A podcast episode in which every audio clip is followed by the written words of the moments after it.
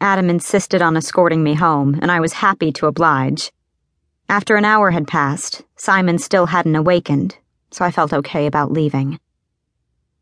Adam drove instead of a chauffeur. His car was amazing a sleek black McLaren with heated leather seats. I'd never known watching a man shift a seven speed could be so hot. He handled the car like he'd been born with it. Every time the accelerator revved and his long legs flexed and pushed the gears on the floorboard, a dose of lust coursed through my veins. His palm relaxed over the stick shift when he reached the speed he wanted, and we glided back into the city limits. I stole another glance at him. Did you have fun tonight? I enjoyed your company, he said. For once, I kind of liked his cryptic responses. This probably isn't how you spend your typical Saturday night, huh? He looked at me. I tend to go where I want to go. Tonight, it was that house, where you were. My pulse was beating in my ears. These small glimpses of Adam beneath that tough exterior made my heart do weird things. Do you want to tell me now why you don't like people touching your face? No, I muttered before I could catch myself. It's a beautiful face. Heat rushed to my cheeks. He was persuasive, but I didn't want tonight, this time with him, tainted by thoughts of my past. Why did you help host and attend an event you didn't seem to enjoy? My aunt asked for my help. Are you close to her? He didn't ask about Tim probably because my feelings toward him were pretty obvious. They took me in after I moved out of my mom's house. That wasn't an answer, he said. And I only ask because you acted as though you couldn't wait to get out of there. Why? Why don't we talk about your family?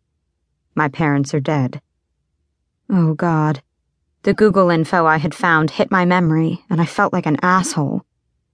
I didn't talk about my parents because talking about them made me think about them. I'm sorry, Adam. We didn't talk anymore. It was like we were both afraid to dig any deeper. I wanted to know all about Adam Kinkade. There was so much to the man that no one seemed to know. Yet every time I asked a question, I knew he'd be on me with one of his own. He walked me to my door. Megan and Brian had been pretty drunk by the time I left, and they would be staying over at my aunt's until one of them was safe to drive. Thank you for the ride, and for coming tonight. You asked me to come. I came. It's that simple, Katelyn.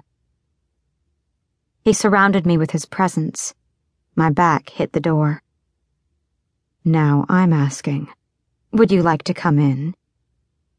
His breath danced over my mouth. Um, we're at my house. Isn't that supposed to be my line? He kissed me, hot, hard, quick, just as he had earlier at my aunt's house. My words stuttered out. Would you like to come in, Adam? Why, yes, I would. I fished my keys out of my purse and unlocked the door. I shut and locked it behind me, then tossed my coat on the sofa. Adam followed suit. Hey, wait. Did you just do some kind of Jedi mind trick on me to get me to invite you in? The Force is strong in me. He smiled. I was already addicted to the sight. He walked to the center of the living room and looked around while I slipped off my shoes.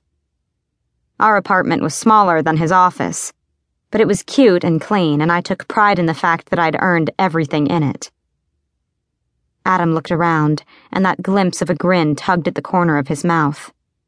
Cozy, he said. That's a nice word for small. He cupped my hip and pulled me close. It feels like a home. I like it.